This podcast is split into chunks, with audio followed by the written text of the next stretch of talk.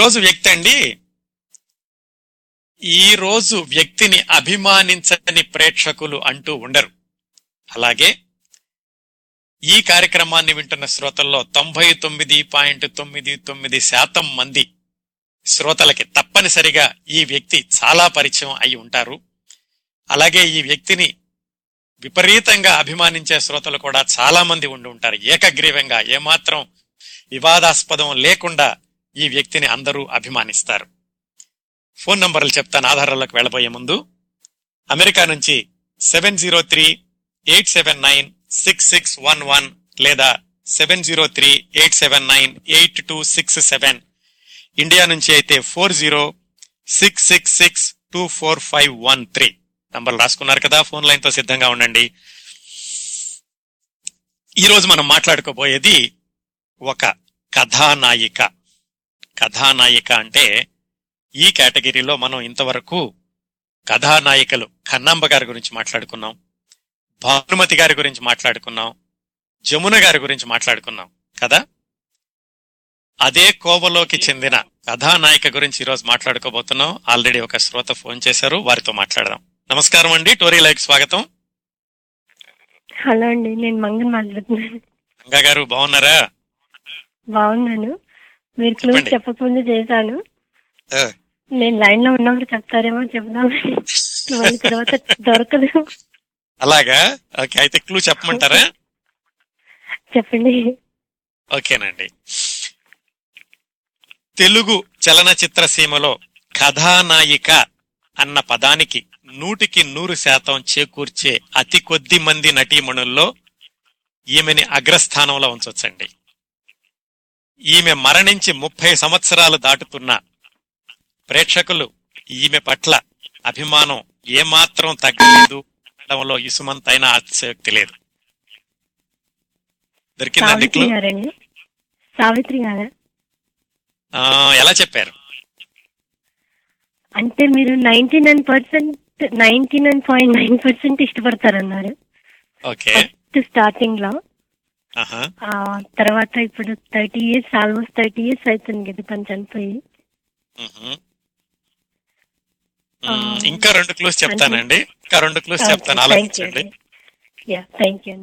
ఇలా ఒక నటీమణి మరణించి ముప్పై సంవత్సరాలు దాటాక కూడా ఆమె గురించి అత్యంత అభిమానంగా మాట్లాడుకోవటం అనేటటువంటి అరుదైన గౌరవం గత ఎనభై ఒక్క సంవత్సరాల తెలుగు చలనచిత్ర చరిత్రలో మరే నటీమణికి దక్కలేదు.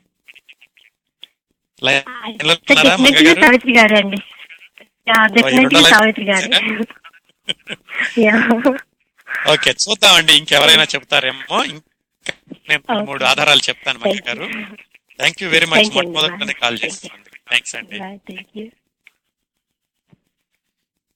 ఈ ప్రత్యేకమైన కథానాయిక గురించి ఇంకొక రెండు మూడు ఆధారాలు చెబుతానండి. భానుమతి కాంచనమాల కన్నాంబ జీవరలక్ష్మి అంజలిదేవి వీళ్ళందరూ కూడా మొదటి తరం కథానాయికలు. వీళ్ళతో పోలిస్తే ఈ రోజు మనం మాట్లాడుకోబోయే నటీమణి కాలమానం ప్రకారం రెండో తరం కథానాయిక అనొచ్చు. కానీ నిజానికి ఆమె కాలాతీత వ్యక్తి.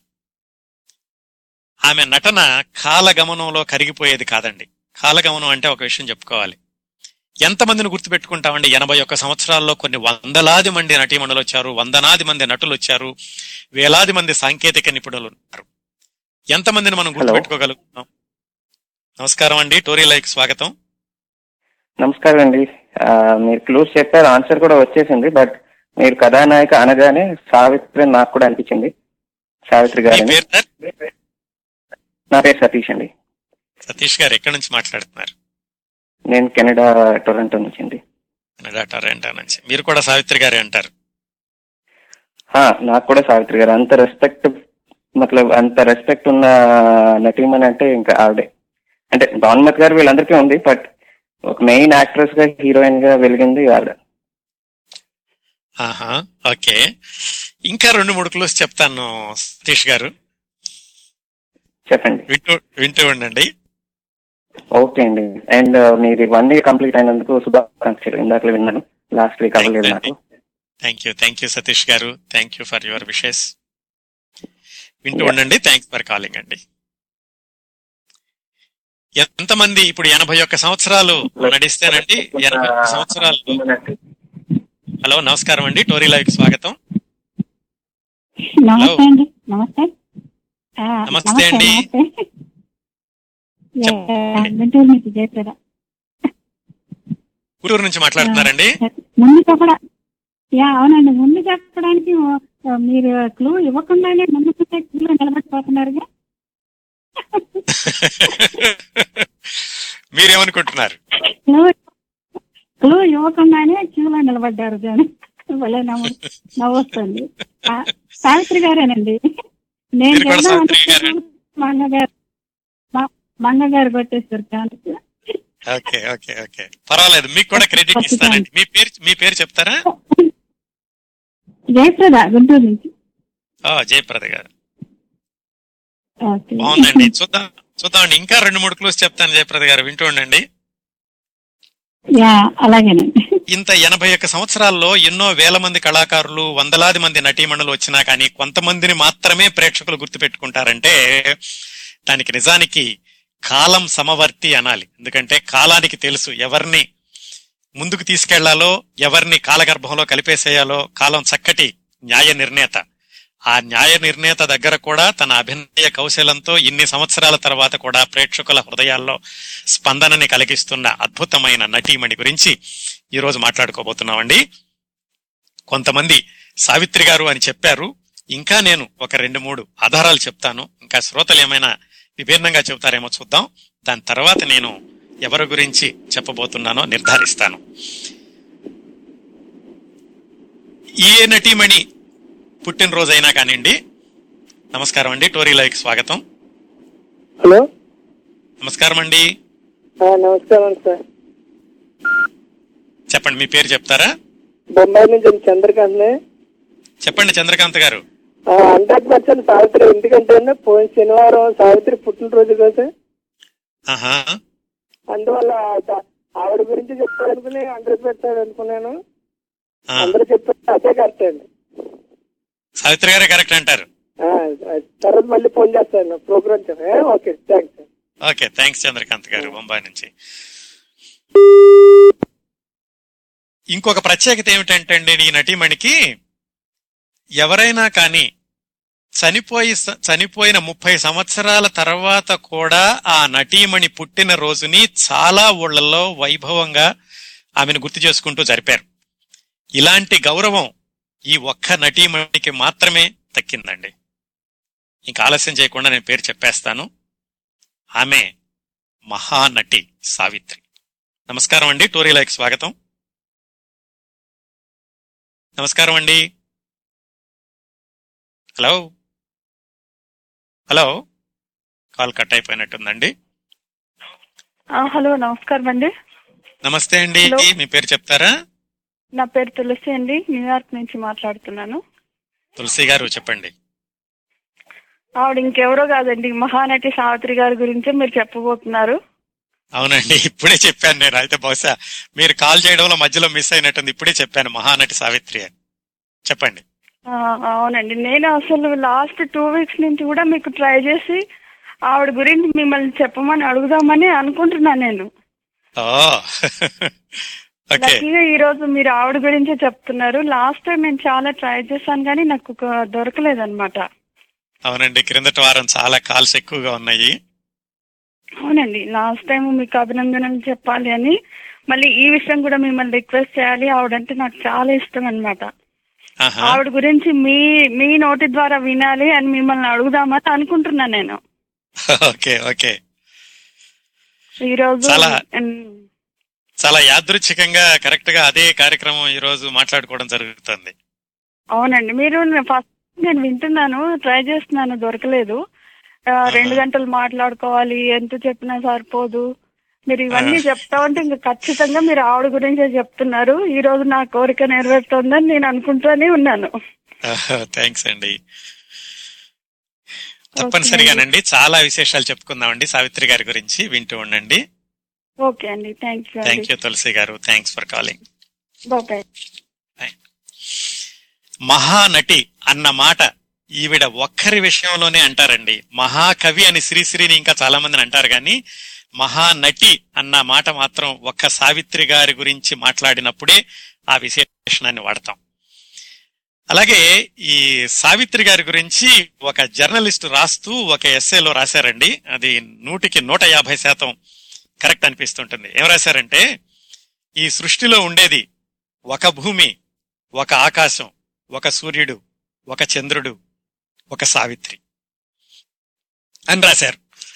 సావిత్రి గారి గురించి బాపు గారు కార్టూనులు అని కొన్ని రాసేవాళ్ళండి. అంటే ఒక కార్టూన్ లాగా వేసి ఆ నటుడు లేదా నటీమణి గురించి నాలుగైదు వాక్యాలు రాసేవాళ్ళు అనమాట ఆయన సావిత్రి గారి గురించి ఒక కార్టూన్లో ఏం రాశారంటే నిండైన విగ్రహం నటనలో నిగ్రహం అభినేత్రి సావిత్రి రాజ్ఞి సినీ ధాత్రి అని రాశారు. సావిత్రి గారి గురించి ఎన్నో వ్యాసాలు ఎన్నో విశ్లేషణలు ఆవిడ పాత్ర ధారణ గురించి ఆవిడ పాత్రల గురించి విశ్లేషణలు ఎన్నో చాలా వచ్చినాయండి. చాలా చాలా కబుర్లు చెప్పుకుందాం మనం సావిత్రి గారి గురించి. నేను సావిత్రి గారి గురించి ముందుకు వెళ్ళబోయే ముందు ఆవిడ జీవిత విశేషాలకు వెళ్ళబోయే ముందు నేను అనుకుంటున్న కొన్ని వాక్యాలు చెప్తాను. అశేష ఆంధ్ర ప్రేక్షకుల హృదయాభినేత్రి సావిత్రి. ఆమె పార్వతి అయితే ప్రేక్షకులు దేవదాసులయ్యారు. ఆమె అమ్మాయి గారైతే ప్రేక్షకులు పడవ నడిపారు. ఆమె శశిరేఖ అయితే ప్రేక్షకులు కేరింతలు కొట్టారు. ఎన్ని పాత్రలు ఎన్ని పార్శ్వాలు ఎన్ని నవ్వులు ఇంకెన్ని కన్నీళ్ళు. కింద మెట్టు నుంచి ఎదిగి తారాపథంలో ధ్రువతార అయ్యింది. మనసు పట్టి తప్పునప్పుడు నేల రాలిన నక్షత్రం అయ్యింది. సినీ వినయలాకాశంలో ఆమెది వెన్నెల సంతకం సినీ సమగ్ర గ్రంథంలో ఆమెది చెరిగిపోని అధ్యాయం. సినీ సాగరంలో పగడాల దీవిపై నివసించింది అదే సముద్రంలో సుఖాన్ని విరిగిన నావా తానే అయ్యింది. మంచి మనసుకి కంచుకోటలు కట్టింది మోగ మనసుకి ఊసులు నేర్పింది అదే మనసు నయవంచనకి గురైనప్పుడు అదుపు తప్పిన గోదావరి అయ్యింది దారి తెగిన గాలిపటం అయ్యింది దారం తెగిన గాలిపటం అయ్యింది. కోట్లాది ప్రేక్షకుల్ని తన నటనతో మైమరపించిన మహానటి ఏ ఒక్కర్నీ గుర్తించలేని స్థితిలో అంతిమ క్షణాలని ఆహ్వానించింది.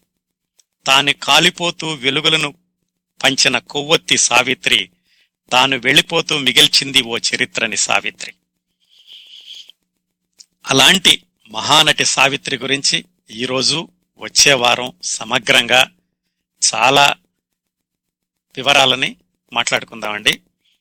మరి అనువాయితీ ప్రకారం ఒక పాటతో మొదలు పెట్టాలి కదా. పాట మొదలు పెట్టబోయే ముందు ఇంకొన్ని విషయాలు చెప్తాను. సావిత్రి గారు నటనకి ప్రతిరూపం నటనకి నిర్వచనం మహానటి సావిత్రి. ఎన్ని పాత్రలు నటించిన ఆవిడ నటించిన ఏ పాత్రను తీసుకున్నా కానీ దేవదాస్ తర్వాత ప్రతి పాత్రని కూడా ఆవిడ నటనకి నిర్వచనంగా చెప్పుకోవచ్చు. ఈ వినిపించబోయే పాటల్లో ఇప్పుడు మీరు చూడలేరు కాబట్టి కార్యక్రమం అయ్యాక ఈ పాటను మీరు యూట్యూబ్లో చూడండి నేను చెప్పేది ఎంతవరకు కరెక్ట్ అనేది తెలుస్తుంది. ఈ పాటలోనండి సావిత్రి గారు కేవలం క్లోజప్ మాత్రమే కనిపిస్తుంది. మొహం మాత్రమే కనిపిస్తుంది. ఈ పాటలో ఆవిడ అభినయంతో ఏం చెప్పారంటే నటన అంటే గొంతు చించుకునే సంభాషణలు చెప్పడం కాదు ప్రేక్షకుల భావోద్వేగాలను రెచ్చగొట్టేలాగా ఒళ్ళు విరుపులు అభినయించడం కాదు నటన అంటే నటన అనేది భావుకథకి అద్దం పట్టే చెక్కిళ్ళు సృష్టికి భాష్యం చెప్పే నయనాలు అనురాగ స్పందనతో అదిరే అధరాలు తిమ్మెర వివనికి కదిలేసి రోజాలు ఇవి చాలు నటనకి అని నూటికి నూరు పాళ్ళు నిరూపించి నిరూపించిన మహానటి సావిత్రి. ఇప్పుడు నేను చెప్పినవన్నీ కూడా ఈ పాటలో అభినయించిన సావిత్రికి అన్వయిస్తాయండి. మీరు ఒకసారి ఆ పాట చూస్తే ఇది ఎంతవరకు కరెక్ట్ అని తెలుస్తుంది. నటన అనేది కేవలం మొహంతోటి కళ్ళతోటి చెక్కిళ్ళతోటి శిరోజాలతోటి కూడా చెయ్యొచ్చు ఒళ్ళంతా కదపాల్సిన అవసరం లేదు అని సావిత్రి నిరూపించింది ఈ పాటలో. అలాగే ఈ పాట గురించి ఇంత చెప్పుకున్నప్పుడు ఈ పా ఈ సినిమాకి దర్శకత్వం ఇచ్చిన దర్శకుడు అలాగే ఈమెతో సహ నటుడైన కాంతారావు గారిని కూడా మెచ్చుకోవాలి. ఈ పాటని మల్లాది రామకృష్ణ శాస్త్రి గారు రాశారు. అలాగే అశ్వత్థామ గారు సంగీతం సమకూర్చారు. ఘంటసాల గారు పాడారు. ఈ సినిమా పేరు చివరకు మిగిలేది. ఈ పాట విన్నాక చాలా విశేషాలు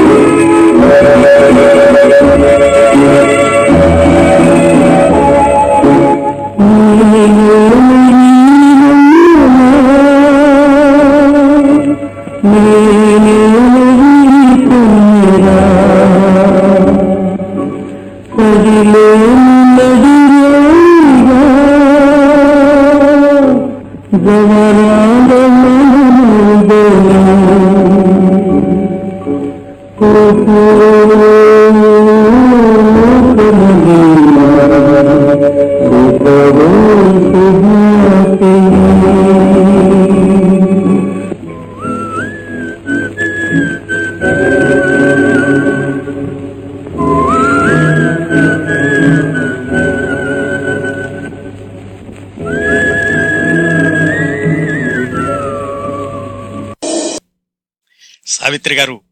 మొట్టమొదటి సావిత్రి బ్రతికుంటే మొన్న ఆరో తారీఖున ఆవిడ డెబ్బై ఏడవ పుట్టినరోజు జరిగి ఉండేది ఆవిడ మరణించి కూడా ముప్పై ఒక్క సంవత్సరాలు దాటింది.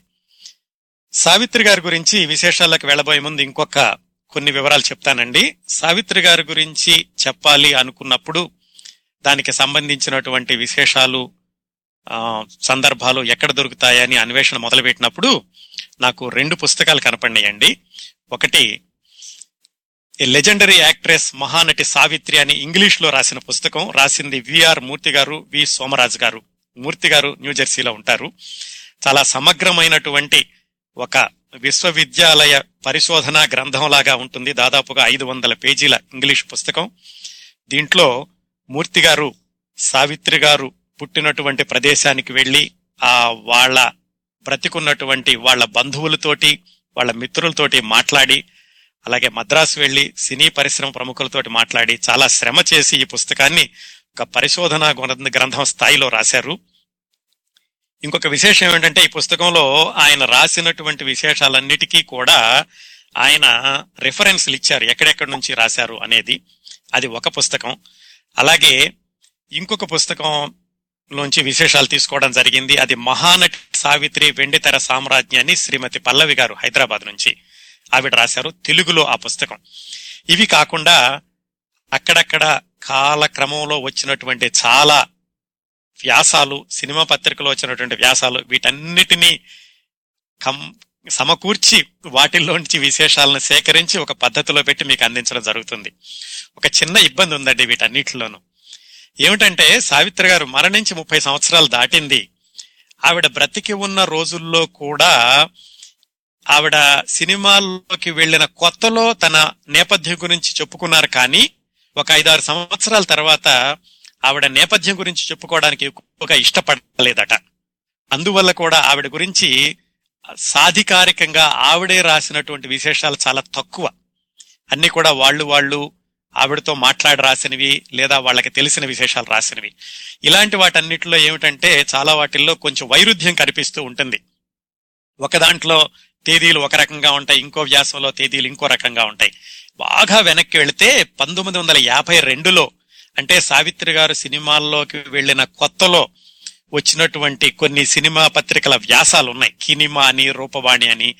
వాటిల్లో అంటే అవి పంతొమ్మిది వందల యాభైలో సావిత్రి గారి సినిమాల్లోకి వెళితే యాభై రెండులో వచ్చిన వ్యాసాలు కాబట్టి చాలా వరకు అందులో విశేషాలు కరెక్టే అని అనుకోవచ్చు.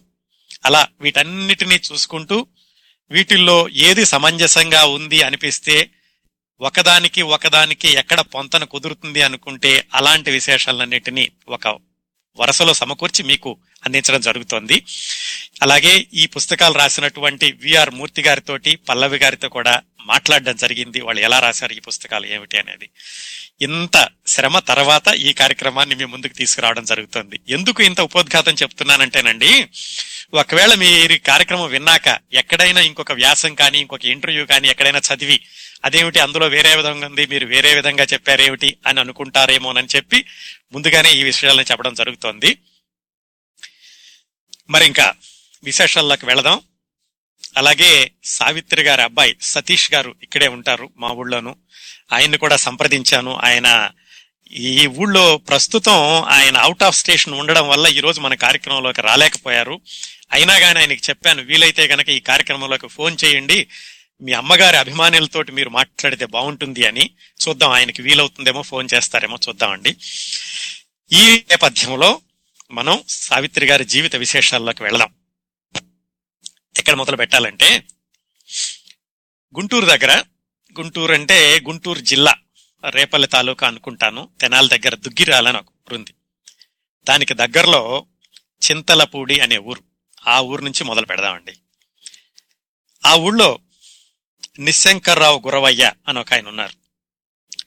ఆయన ఏమిటంటే చాలా హ్యాండ్సమ్ చాలా ఆకర్షణీయంగా ఉండేవాడు పెద్ద పెద్ద కళ్ళు మంచి వర్చస్సు ఉన్నటువంటి శరీర ఛాయ. ఆ గురవయ్య గారి తండ్రి గారు గురవయ్య గారి బాబాయిలు వాళ్ళందరూ ఏంటంటే వ్యవసాయంలో ఉన్నారు వ్యవసాయం చేసుకుంటూ ఉండేవాళ్ళు. ఈ గురవయ్య గారి గొంతు కూడా చాలా బాగుండేది. ఎందుకనో గాని ఆయనకి చిన్నప్పటి నుంచి హరికథలు అంటే బాగా ఆసక్తి ఏర్పడింది. వాళ్ళు గుర్తుపెట్టుకోండి ఈ విశేషాలన్నీ పంతొమ్మిది వందల ఇరవై ఐదు ఇరవై ఆరు ప్రాంతాల్లో అంటే దాదాపుగా ఎనభై సంవత్సరాల క్రిందటి విశేషాలు మనం మాట్లాడుకుంటున్నామండి.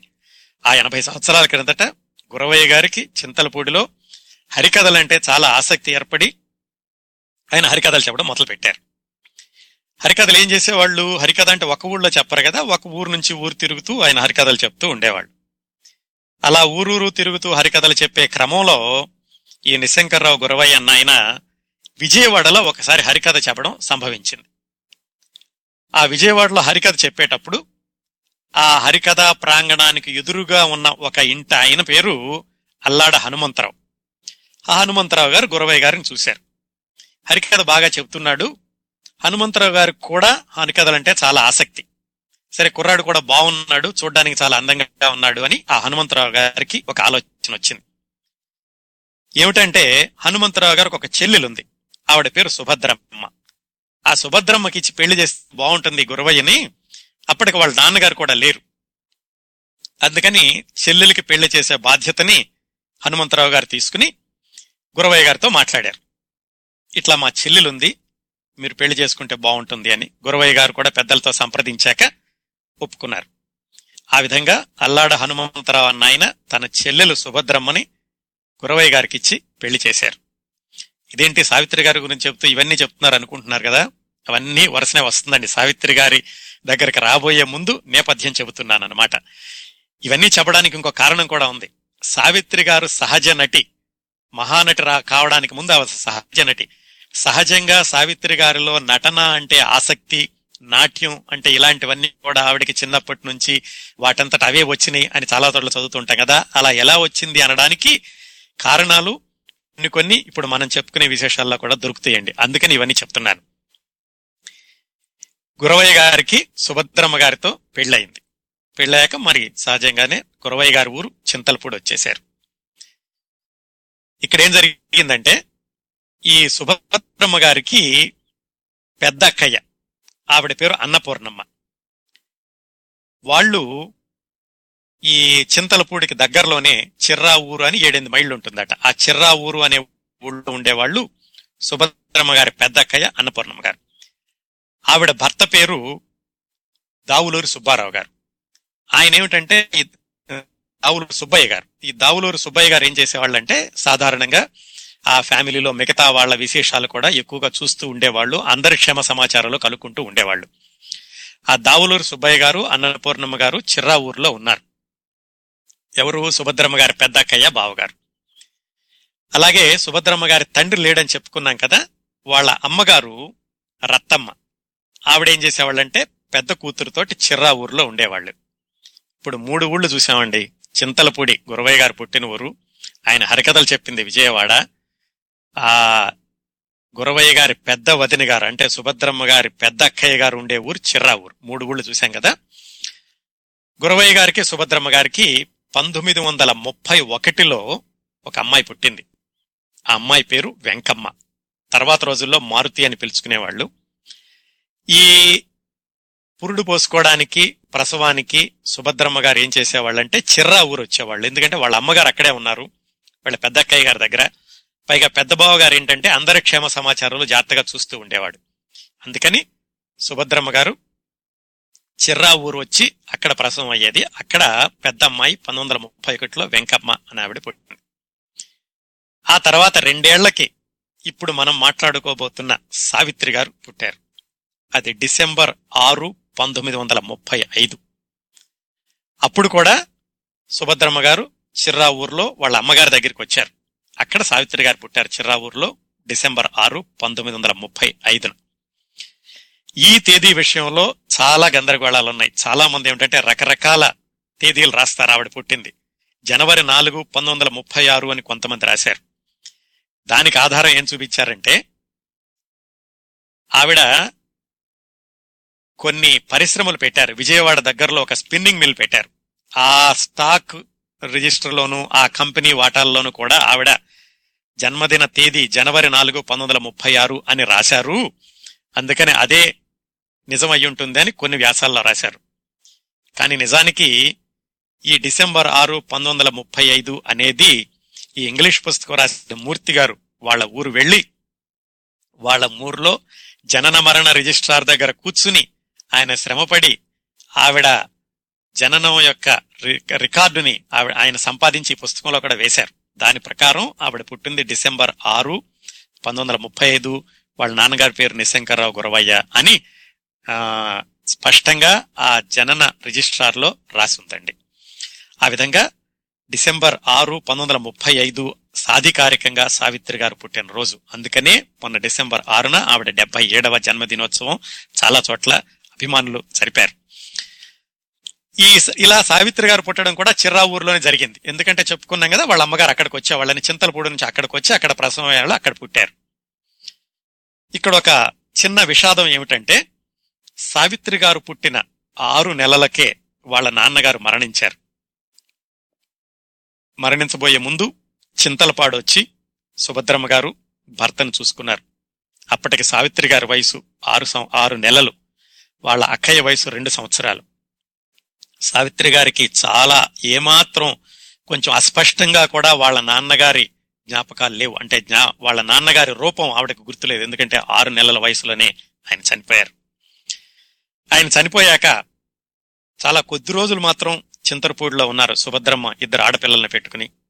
తర్వాత చిత్తా ఊరు వచ్చేసి వాళ్ళ అక్కయ్య గారి దగ్గర అన్నపూర్ణమ్మ గారి దగ్గరే కొన్ని సంవత్సరాలు ఉన్నారు. సావిత్రి గారు ఆరు నెలల దగ్గర నుంచి. ఇక్కడ ఇంకొక వ్యక్తిని పరిచయం చేసుకుందాం. విజయవాడలో అల్లాడ హనుమంతరావు అన్న ఆయన ఈ గురవయ్య గారికి పెళ్ళి చేశారని చెప్పుకున్నాం కదా అంటే సావిత్రి గారికి మామయ్య అవుతారన్నమాట ఆయన సుభద్రమ్మ గారికి అన్నయ్య. సుభద్రమ్మ గారి ఇంకో అక్కయ్య ఆవిడ పేరు దుర్గాంబ ఆవిడ విజయవాడలో ఉంటారు. ఆవిడ భర్త పేరు కొమ్మారెడ్డి వెంకటరామయ్య చౌదరి కేవి చౌదరి అని కూడా అంటారు. అంటే సావిత్రి గారి ఒక పెద్దమ్మ విజయవాడలో ఉండేవాళ్ళు. ఒక పెద్దమ్మేమో ఊర్లో ఉంటున్నారు. అక్కడ వీళ్ళు చిన్న పి- చిన్నప్పటి చిన్న పిల్లలప్పటి నుంచి వాళ్ళ అమ్మగారు అక్కడ ఉంచారు. ఇక్కడ ఏమైందంటే ఎందుకు ఈ ఇంకో వ్యక్తిని పరిచయం చేసుకున్నామంటే ఈ కొమ్మారెడ్డి వెంకటరాయ చౌదరి దుర్గాంబ గారులకి పిల్లలు లేకపోతే వాళ్ళు సావిత్రి గారి అక్కయ్య వెంకమ్మ అన్న ఆవిడని దత్తత తీసుకున్నారు.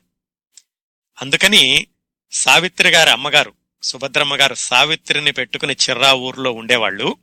వాళ్ళ అక్కయ్య మాత్రం విజయవాడలో ఈ కేవి చౌదరి గారు దుర్గమ్మ గారు వాళ్ళ ఇంట్లో ఉండేది. వాళ్ళు పెంచుకుంటున్నారు కాబట్టి. ఇలా ఒక రెండు సంవత్సరాలు గడిచింది. నిజానికి సావిత్రి గారి చిన్నతనం అంటే ఆవిడ స్కూల్కి వెళ్ళడం అనేది చిర్రా ఊర్లోనే మొదలైంది అంటారు. చిర్రా ఊర్లోనే ఆవిడ సంవత్సరం చదువుకున్నాక వాళ్ళ అక్కయ్య విజయవాడలో ఉంది కదా ఈ కేవి చౌదరి గారి ఇంట్లోనూ అప్పుడప్పుడు చూడడానికి సుభద్రమ్మ సావిత్రిని తీసుకుని విజయవాడ వెళ్ళడం రావడం జరుగుతూ ఉండేది. ఆ క్రమంలో ఏమైందంటే సావిత్రి కూడా చదువు చెప్పించడానికి చిన్నప్పటి నుంచి కూడా చేతులు తిప్పడం కొంచెం డాన్స్ అంటే ఇంట్రెస్ట్ చూపించడం చేస్తూ ఉండేవాళ్ళట ఈవిడ. అలాగైతే బాగుంటుంది అని సుభద్రమ్మ గారు కూడా విజయవాడకి మకం మార్చారు. సావిత్రి గారు మొట్టమొదటగా స్కూల్లోకి వెళ్ళింది ఇక్కడే చిర్రా ఊర్లోనే కాకుమాని సుబ్బయ్య గారు అని ఆయన స్కూల్లోకి వెళ్ళారటండి. అంటే ఇదంతా పంతొమ్మిది ముప్పై తర్వాత నాలుగు సంవత్సరాల కంటే పంతొమ్మిది ముప్పై తొమ్మిది నలభై ప్రాంతాల్లోనమాట అక్కడికి వెళ్ళాక అప్పుడప్పుడు విజయవాడ వెళ్ళి వస్తూ ఉండడంతో సుభద్రమ్మ గారికి కూడా అనిపించింది సావిత్రిని కూడా తీసుకుని విజయవాడ వెళదాం. అక్కడ ఎలాగో పెద్దమ్మాయి ఉంది. ఇంకో అక్కయ్య దుర్గాంబ గారు ఉన్నారు. వాళ్ళ దగ్గర ఉండొచ్చు. సావిత్రి కూడా అక్కడ చదువు చెప్పించడానికి వీలవుతుంది అని ఆవిడ విజయవాడ కుటుంబాన్ని మార్చారు. ఇక్కడ ఈ విజయవాడ వెళ్ళాక ఇంతకు ముందు చెప్పుకున్నాం కదా వాళ్ళ అన్నయ్య గారే ఈ సంబంధం కుదిర్చి పెళ్ళి చేశారు హనుమంతరావు గారని. సావిత్రి గారికి చిన్నప్పటి నుంచి కూడా అంటే ఐదారు సంవత్సరాల వయసు నుంచి ఎందుకో తెలియకుండా ఒక విధంగా ఆవిడకి నృత్యం మీద ఆసక్తి కలగడం ఆవిడ నడుస్తున్నప్పుడు కూడా డాన్స్ భంగిమల్లాగా పెట్టడం ఇలాంటివన్నీ అందరూ గమనిస్తూ ఉండేవాళ్ళట చాలా చిన్నపిల్లప్పటి నుంచి. వాటికి కొన్ని కారణాలు ఏమై ఉండొచ్చు అంటే మూర్తి గారు తన ఇంగ్లీష్ పుస్తకంలో రాశారు. సావిత్రి గారి నాన్నగారు హరికథ కళాకారుడు అనుకున్నాం కదా హరికథలు చెప్పేవాళ్ళు మనకి చాలా బాగుండేవాళ్ళు. ఆయన కళ్ళు కూడా చాలా ఎక్స్ప్రెసివ్ వాయిస్ అంటారు ఇంగ్లీష్లోను. అలాగే ఆయన హార్మోనియం కూడా వాయిస్తూ ఉండేవాళ్ళు. ఒక విధంగా అలా కళాకారుల ఎగరక్తం తండ్రి దగ్గర నుంచి సావిత్రి గారికి వచ్చిందని చెప్పుకోవచ్చు. అలాగే సావిత్రి గారి అమ్మగారు సుభద్రమ్మ గారు కూడా బాగా పాడుతూ ఉండేవాళ్ళట. అది కూడా ఇంకో కారణం. అలాగే సావిత్రి గారి మామయ్య హనుమంతరావు గారు ఎవరైతే గనక ఆ సుభద్రమ్మ గారికి పెళ్ళి చేశారో ఆయన విజయవాడ నుంచి కొన్ని రోజుల తర్వాత నెల్లూరు వెళ్ళి అక్కడ ఒక రైస్ మిల్ పెట్టారు. ఆ రైస్ మిల్ సరిగ్గా నడకపోవడంతో ఆయన కూడా నాటకాలు వేయడం మొదలు పెట్టారు ఆ విధంగా సావిత్రి గారి మామయ్య గారికి కూడా నాటకాలంటే ఇంట్రెస్ట్ ఉండింది. సావిత్రి గారు ఇంకో మామయ్య గారు ఆయన కూడా విజయవాడలోనే ఉండేవాళ్ళు. ఆయన పేరు అల్లాడ సుబ్రహ్మణ్యం గారు. ఆయన ఏంటి ఆయన ఎక్కడో విజయవాడలో ఒక చిన్న ఉద్యోగం చేసుకుంటూ టోల్ గేట్ క్లర్క్ గాను ఆయన కూడా నాటకాలు వేస్తూ ఉండేవాళ్ళు. ఇలా సావిత్రి గారి కుటుంబంలో అటు మామయ్యలు అమ్మగారు వీళ్ళందరికీ కూడా ఏదో విధంగా ఈ లలిత కళల మీద రంగస్థలం మీద ఆసక్తి ఉండడం వల్ల బహుశా సావిత్రి గారికి అది వంశపారంపర్యంగా ఆ నటన అనేది నాట్యం మీద ఆసక్తి అనేది వచ్చిందేమో అనుకోవచ్చు. ఈ కేవి చౌదరి గారు సావిత్రి గారి అక్కయ్య గారిని పెంచుకున్నారని చెప్పుకున్నాం కదా? ఆయనది కొమ్మారెడ్డి వెంకటరామయ్య చౌదరి. ఆయనది కౌతరం అని గుడివాడ దగ్గర ఆ ఊరు అన్నమాట ఇక్కడ ఇంకో చిన్న ట్రివియా ఏంటంటే ఆ కౌతరంలో మన కైకాల సత్యనారాయణ గారు ఉన్నారు కదా యాక్టర్ వాళ్ళ తాతగారిది కూడా కౌతరం.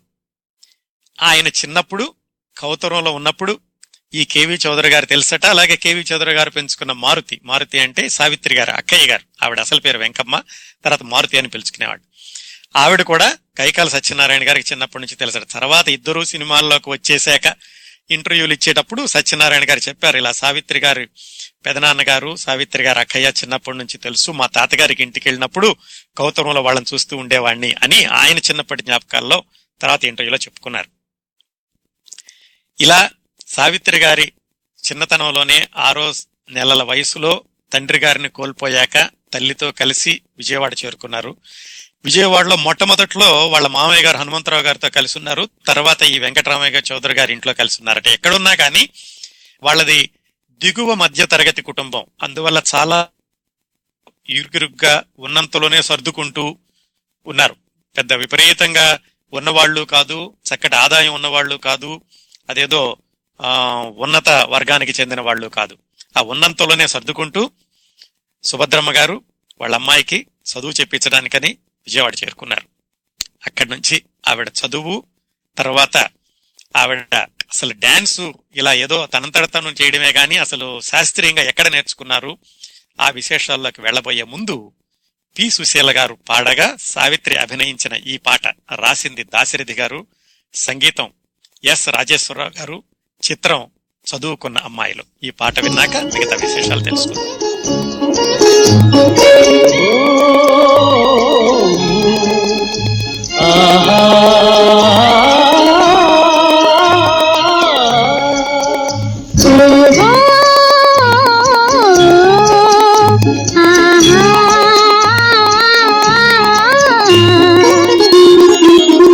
వినిపించని రాగాలే కనిపించని అందాలే. అలలై మదినే కలచే. కలలో ఎవరో పిలిచే. వినిపించని రాగాలే.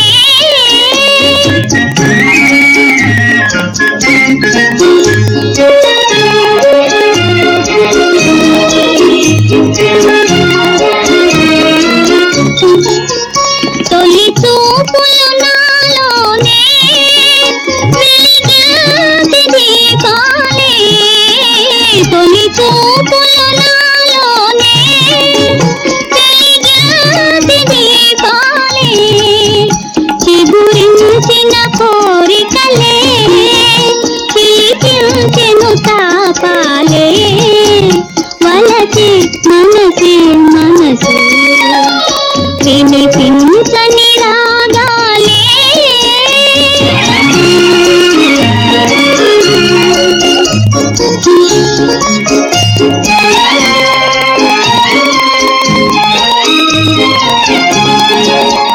వలపే వసంతములా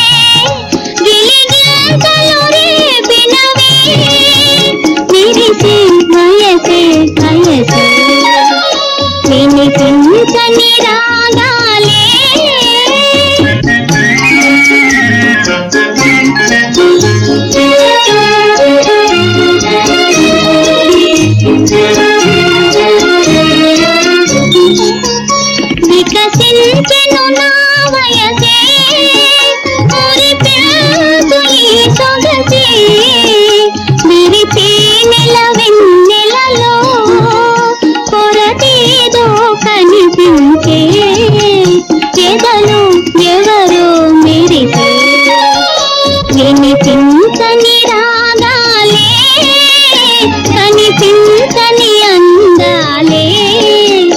అలలై మదినే కలచే కలను ఎవరో పిలిచే వినిపించని రాగాలే.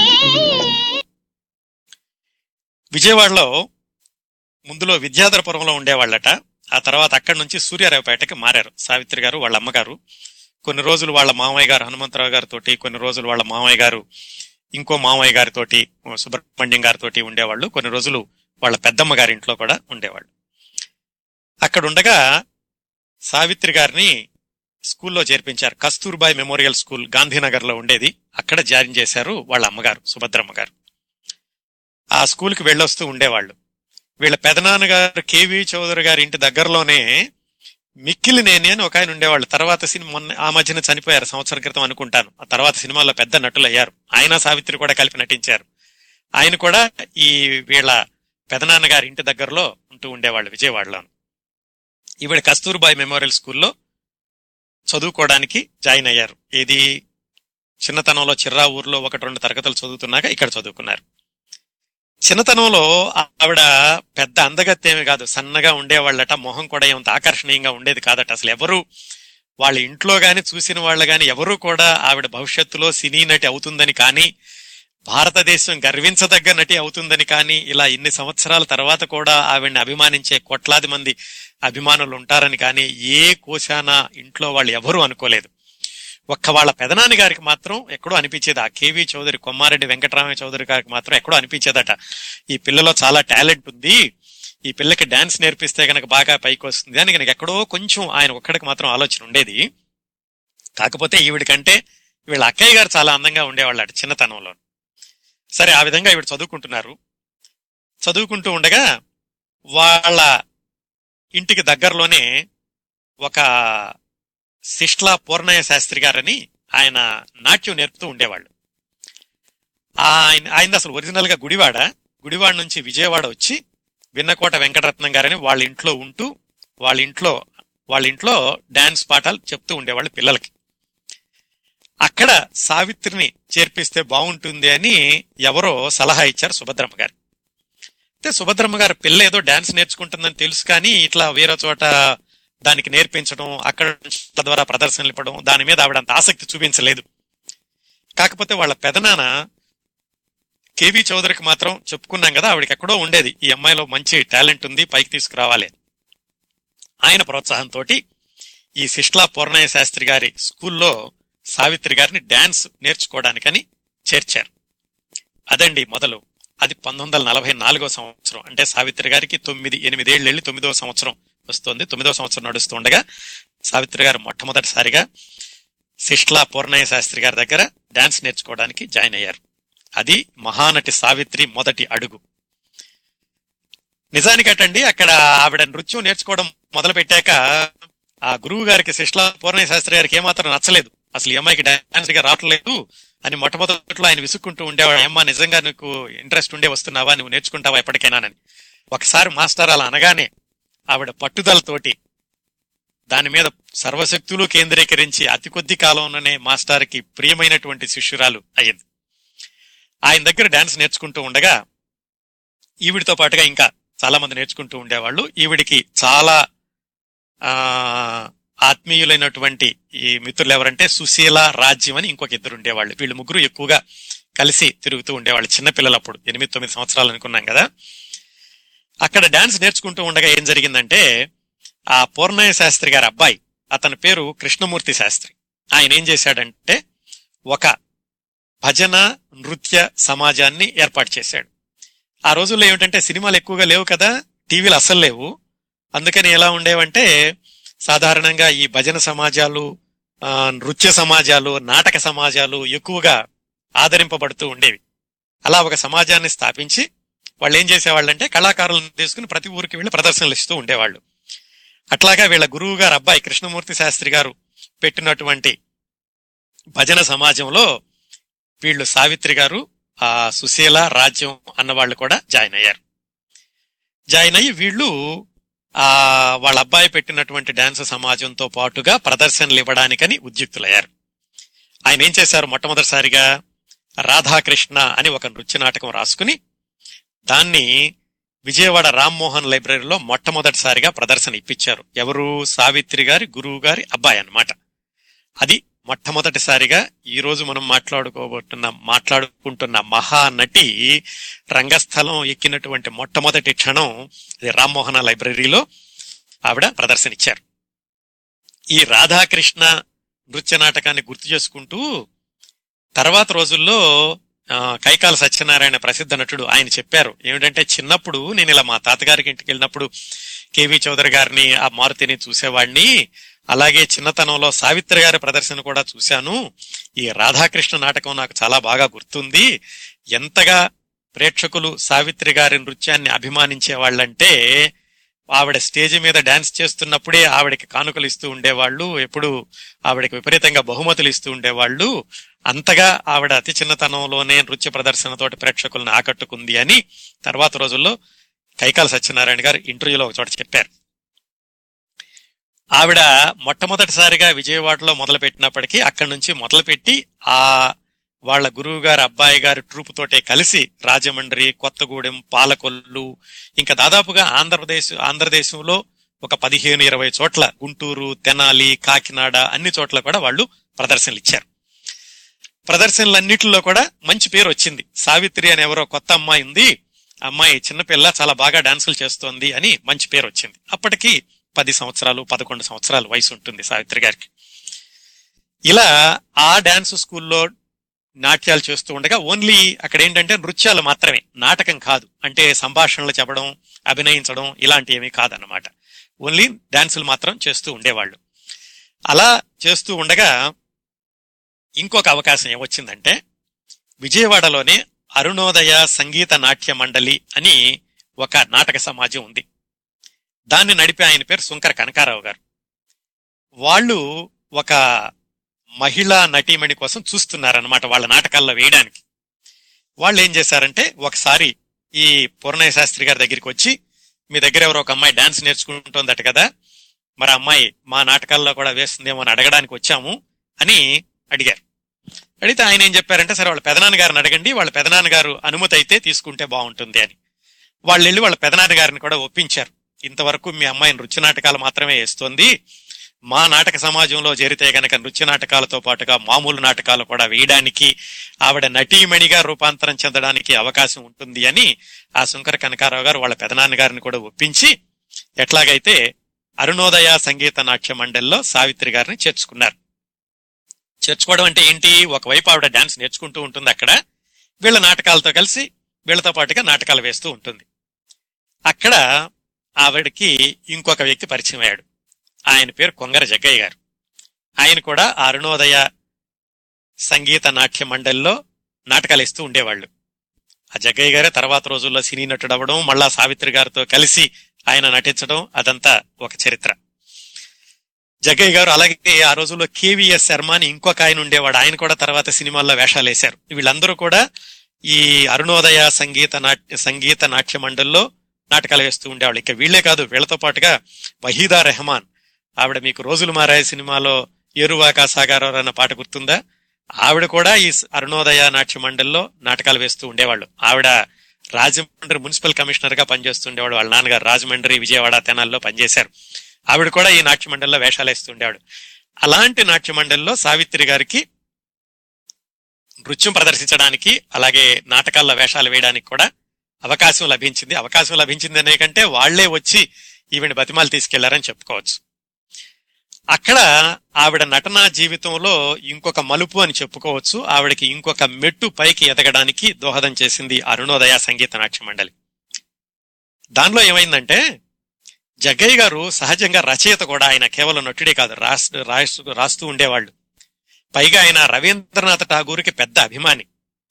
రవీంద్రనాథ్ ఠాగూర్ రాసిన అపర్ణ అనే బెంగాలీ నాటకాన్ని తెలుగులో బలిదానం అనే పేరుతో అనువాదం చేసి దాంట్లో రాణి గుణవతి అని ఒక పాత్ర ఉంటుంది. ఆ పాత్రకి సావిత్రిని తీసుకున్నారు. అసలు మొట్టమొదటిసారిగా అందుకని వెళ్ళారనమాట సావిత్రిని అడగడానికి ఆ పాత్ర వేయడానికి ఎవరైనా కావాలని. ఆ విధంగా వాళ్ళు ఆ పూర్ణయ్య శాస్త్రి గారి దగ్గరికి వెళ్ళి సావిత్రి గారిని తీసుకుని తమ నాట్య మండలిలో చేర్చుకోవడం అక్కడ జగ్గయ్య గారు బలిదానం నాటకంలో సావిత్రి గారితో నటింపచేయడం జరిగింది. ఆ విధంగా సావిత్రి గారు కేవలం నృత్యం దగ్గర నుంచి నాటకాలు వేసేటటువంటి స్టేజ్కి వచ్చారు. ఈవిడితో పాటుగా వీళ్ళ ఫ్రెండ్స్ సుశీల రాజ్యం అని ఇద్దరు ఉండేవాళ్ళని చెప్పుకున్నాం కదా. ఆ తర్వాత సుశీల గారు ఈ విఆర్ మూర్తి గారికి పుస్తకం రాసిన ఆయనకి ఇంటర్వ్యూ ఇస్తూ చాలా విశేషాలు చెప్పారు. ఏమిటంటే వాళ్ళిద్దరూ చాలా కలిసి ఉండేవాళ్ళు. ఎప్పుడు డాన్స్కి వెళ్ళినప్పుడు ఇంటికి వచ్చేటప్పుడు కూడా ఇద్దరు కలిసి వెళ్ళడం కలిసి నడిచి రావడం ఒకళ్ళ ఇంట్లో ఒకళ్ళు భోజనం చేయడం ఇద్దరు కూడా దిగువ మధ్యతరగతి కుటుంబానికి చెందిన వాళ్ళే చాలా అన్యోన్యంగా ఉంటూ ఉండేవాళ్ళం. ఎప్పుడన్నా నడవడానికి కాళ్ళు నొప్పులు పుట్టి రిక్షా ఎక్కుదాం సావిత్రి అంటే ఆ ఎందుకు? కొంచెం పాటలు పాడుకుంటూ వెళ్ళిపోదాం తొందరగా వెళ్ళిపోవచ్చు కదా రిక్షాకి డబ్బులు దండగెందుకు? ఆ డబ్బులతోటి మనం కొబ్బరి బర్ఫీ కొనుక్కుందాం ఇలా అంటూ ఉండేవాళ్ళట సావిత్రి. ఇదంతా ఎప్పుడు వాళ్ళకి పది సంవత్సరాలు పదకొండు సంవత్సరాల వయసు ఉన్నప్పుడు అనమాట పంతొమ్మిది వందల నలభై ఐదులో. ఆ ఆవిడ పేరు మద్దాలి సుశీల సుశీల రాజ్యం ఇద్దరు అనుకున్నాం కదా మద్దాలి సుశీల. ఆవిడ సావిత్రి గారు ఇద్దరూ కలిసి ఎక్కువగా ఈ నృత్య నాటకాల్లో వేస్తూ ఉండేవాళ్ళు అనమాట సావిత్రి కృష్ణుడిగా వేస్తే ఆవిడ రాధగా వేసేవాళ్ళు. అలాగే సావిత్రి మేనకగా వేస్తే ఈవిడ ఈ సుశీల అన్న ఆవిడ విశ్వామిత్రుడిగా వేసేది. అలాగే సావిత్రి నారాయణమ్మగా వేస్తే ఈవిడ నాయుడు బావగా అలా ఇద్దరూ కలిసి వేస్తూ ఉండేవాళ్ళు అనమాట తర్వాత రోజుల్లో ఈ మద్దాలి సుశీల గారు అన్న ఆవిడ ఆవిడ సినిమాల్లోకి రాలేదు. సావిత్రి గారు చాలా ప్రయత్నించారు. ఆవిడని కూడా సినిమాల్లోకి తీసుకెళ్దామని. ఆవిడ సినిమాల్లోకి వెళ్ళలేదు కానీ ఆవిడ విజయవాడలోనే ఉండిపోయి నాటక రంగంలో చాలా పేరు తెచ్చుకున్నారు. తర్వాత సినిమాల్లో చిన్న చిన్న వేషాలు వేశారు.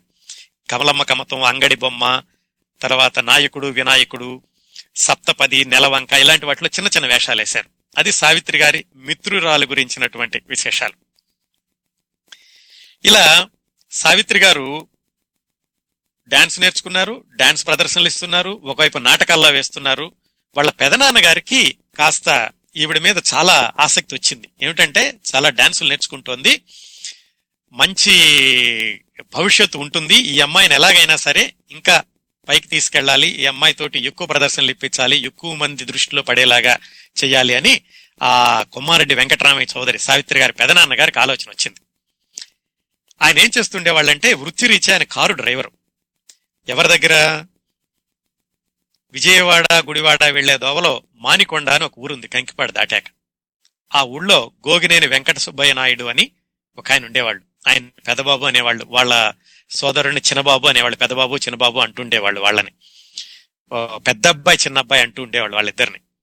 వాళ్ళకేంటంటే గూడూరు దగ్గర అబరకం మైన్లు ఉండే గనులు ఉండే.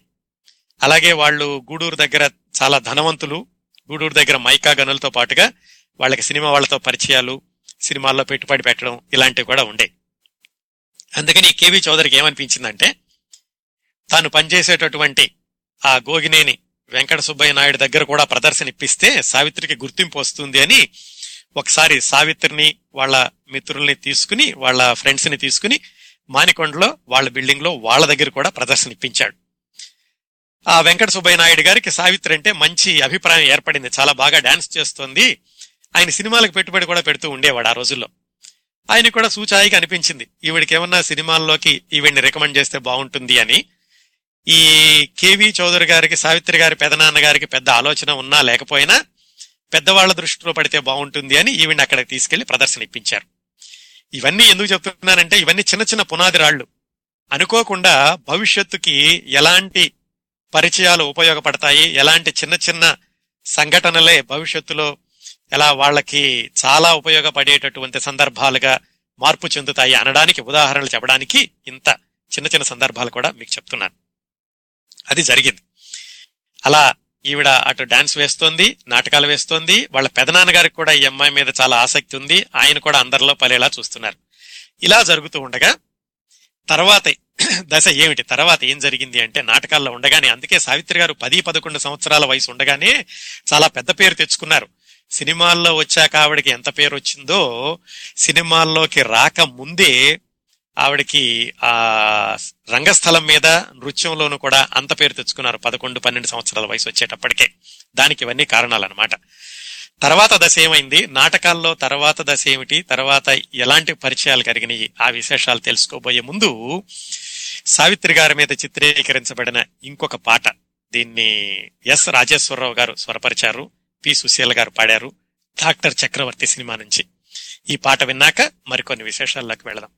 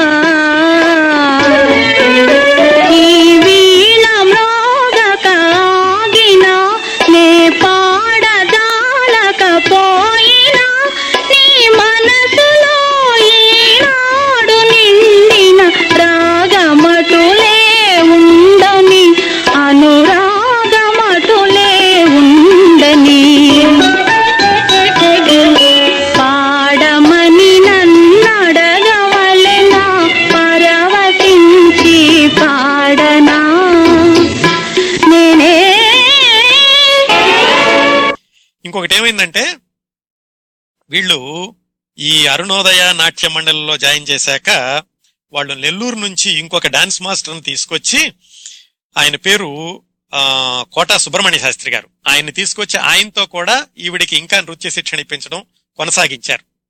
సో ఆ విధంగా ఆవిడ ఈ అరుణోదయ సంగీత నాట్య మండలిలో జగ్గయ్య గారితోటి మిగతా వాళ్ళతోటి నాటకాలు వేస్తూ మంచి పేరు తీసుకొస్తున్న రోజుల్లో వాళ్ళ పెదనాన్నగారికి అనిపించింది. అవును మనమ్మాయే కదా ఇలా వాళ్ళ దగ్గర డాన్స్లు వేస్తుంది వాళ్ళు కూడా పారితోషికం ఇస్తూ ఉండేవాళ్ళు. ఆయనకి ఏమిటంటే ఆయన చేస్తోంది కారు డ్రైవర్ కదా. ఎప్పటికైనా సరే మనం పెద్దవాళ్ళం అవ్వాలి. అమ్మాయిలో టాలెంట్ ఉంది. టాలెంట్ ఇలా వేరే వాళ్ళ నాటకాల్లో వేయడం ఎందుకు మనమే ఒక నాటక సమాజం పెడదామని ఆ కేవి చౌదరి గారికి కొమ్మారెడ్డి వెంకటరామయ్య చౌదరి గారికి ఆ ఒక ఆలోచన వచ్చి ఆయన సొంతంగా నవభారత నాట్య మండలి అనే పేరుతోటి ఒక నాటక సమాజాన్ని మొదలుపెట్టాడు. దాంట్లో వాళ్ళ ఫ్రెండ్స్ సుశీల రాజ్యం అన్న వాళ్ళని కూడా ఆవిడ ఈ నవభారత నాట్యమండలి వాళ్ళ పెదనాన్నగారు మొదలు పెట్టిన దాంట్లోకి తీసుకుంది. అట్లాగే కోట సుబ్రహ్మణ్య శాస్త్రి గారిని నెల్లూరు నుంచి వచ్చి ఈవిడికి మరింత నృత్య శిక్షణ ఇచ్చేవాళ్ళు అరుణోదయాలు అని చెప్పుకున్నాం కదా ఆయన కూడా ఈ నవభారత నాట్య మండలిలోకి వచ్చారు. మొత్తానికి పెట్టారు. కాకపోతే ఏంటంటే ఈ కేవి చౌదరి గారికి అంత అలవాటు లేదు కదా నాటకాలు వేయించడంలో. నాటకాలు వేయించడం అంటే అంత తేలికైన పని ఏం కాదు. దానికి బోళ్ళంత శ్రమ ఉంటుంది. మళ్ళా కళాకారులందరినీ ఒక చోట సమకూర్చడం ఇలాంటివన్నీ ఉంటాయి కదా. నమస్కారం అండి. టోరీ లైవ్కి స్వాగతం నమస్కారం అండి. నేను శ్రీనివాస్ సంజయ్ గురించి. ఆ శ్రీనివాస్ గారు ఎక్కడ? ఫీనిక్స్ నుంచి అండి? శాండియాగా నుంచి. చెప్పండి సార్. ఈ కార్యక్రమం చాలా బాగుంది. ఈ ఎంచుకున్న మహానటి గురించి మాట్లాడడం చాలా బాగుంది. థ్యాంక్ యూ శ్రీనివాస్ గారు. అయితే నేను మీరు ఆల్రెడీ కవర్ చేశారో మాకు తెలియదు. నేను ఇప్పుడే లాగిన్ అయ్యాను. చెప్పండి. ఈ మధ్య ఒక కమల్ హాసన్ గారి ఇంటర్వ్యూ చూసినప్పుడు ఆయన ఆయన కవిత గారి గురించి ఒక ప్రస్తావన ఆహా. అంటే మన అందరికీ తెలిసినట్టుంది. కమల్ హాసన్ గారు అయ్యారు కదా. అవును. అంటే ఆ- చిన్నప్పుడు ఆయన చూసిన కోణం నుంచి సావిత్రి గారి గురించి సావిత్రి గారు ఆ టైంలో ఆవిడ ఎంత ఉన్నతంగా ఉండేవారు. ఎంత ఇండస్ట్రీలో ఎంత గౌరవం అవును. ఆవిడ తర్వాత జరిగిన ఆవిడ పతనం అంటే ఈ ఆవిడ కెరీర్లో ఆవిడ చూసిన ఎండింగ్ పార్ట్ చూస్తే ఆ కారణాలు ఆయన అనలైజ్ చేస్తూ ఆవిడకి అదే టైంలో ఉన్న తమిళనాడులో ఉన్న మహానటుల గురించి మాకు కంపేర్ చేస్తూ అంటే శివాజీ గణేశన్ గారు కానీ ఎన్టీఆర్ గారు కానీ చెప్తూ ఉమ్, వాళ్ళకి ఫ్యామిలీలో మంచి. సపోర్ట్ సిస్టమ్ ఉండేది. అంటే ఇప్పుడు వాళ్ళు ఈ ఈ వృత్తిపరంగా వాళ్ళు సంపాదిస్తున్నారు కానీ ఆవిడ ఎలా హ్యాండిల్ చేయగలిగారు మానసిక కానీ లేదా పర్సనల్గా కానీ అనేది. శివాజీ గారితో కంపేర్ శివాజీ గారి బ్రదర్స్ గారు వాళ్ళు శివాజీ గారి ఈ ఆధిక్యంగా కానీ సపోర్ట్గా కానీ బాగా చేసేవారు. ఈవిడికి ఆ. సపోర్ట్ సిస్టమ్ లేకపోవడం వల్ల ఎండింగ్లో అంత బాగా బాధాకరంగా అయింది. లేకపోతే ఆవిడ ఎంత నేను ఉన్నతంగా అంటే ఆవిడ చిన్న చిన్న వాటికి కూడా ఈ ఇండస్ట్రీలో ఉన్న ఈ అంటే ఆవిడ షూటింగ్ వెళ్తే ఎలా ఎంత గౌరవంగా చూసేవారు. ఎంత పెద్ద పెద్ద బహుమతులు ఇస్తుండేవారు అని చెప్తూ అంత ఉన్నత నుంచి ఇంత కిందకి రావడానికి కారణాలు ఇవి అని చెప్తూ ఆయన ఒకసారి ప్రస్తావన తెచ్చారన్న ఆ, ఒకసారి అందరికీ ఆ, ఒకసారి షేర్ చేసుకుందామని చెప్పారు. ఒక అందరికి తెలిసి ఉంటుంది ఈ విషయం అవునండి. అది సినిమా ప్రపంచం అనేది చాలా చాలా జలతారు వెన్నెలండి. అది చాలా మాయా ప్రపంచం. ఆ మాయా ప్రపంచంలో ఏంటంటే చాలా బ్యాలెన్సింగ్ ఉండాలి. ఎక్కడ ఆ, ఆ సమతుల్యత పోకుండా మీరన్నట్టుగా ఏంటంటే సపోర్టింగ్ సిస్టమ్ ఉండాలి. వీళ్ళందరూ నటులు నటీనటులు తెర మీద ఉంటూ ఉంటారు. తెల వెనకాల వాళ్ళ జీవితాలను భద్రంగా చూసుకోవడానికి ఎవరో ఒకళ్ళు ఉండాలండి. వాళ్ళు లేనప్పుడు బహుశా ఎలాంటి పరిస్థితులు రావచ్చు. ఈ విషయాలన్నీ నేను వచ్చే వారం చెబుదాం అనుకుంటున్నానండి. ప్రస్తుతం ఇంకా ఆవిడ బాల్యంలో ఉన్నాను. అంటే మనకి మన ఇండస్ట్రీలో సేమ్ కంపేర్ చేయాలంటే అలానే ఆడవాళ్ళు ఆ మన నటి మటీరియల్ చూస్తే జమున్ గారికి అలానే మంచి సపోర్ట్ ఉండేది.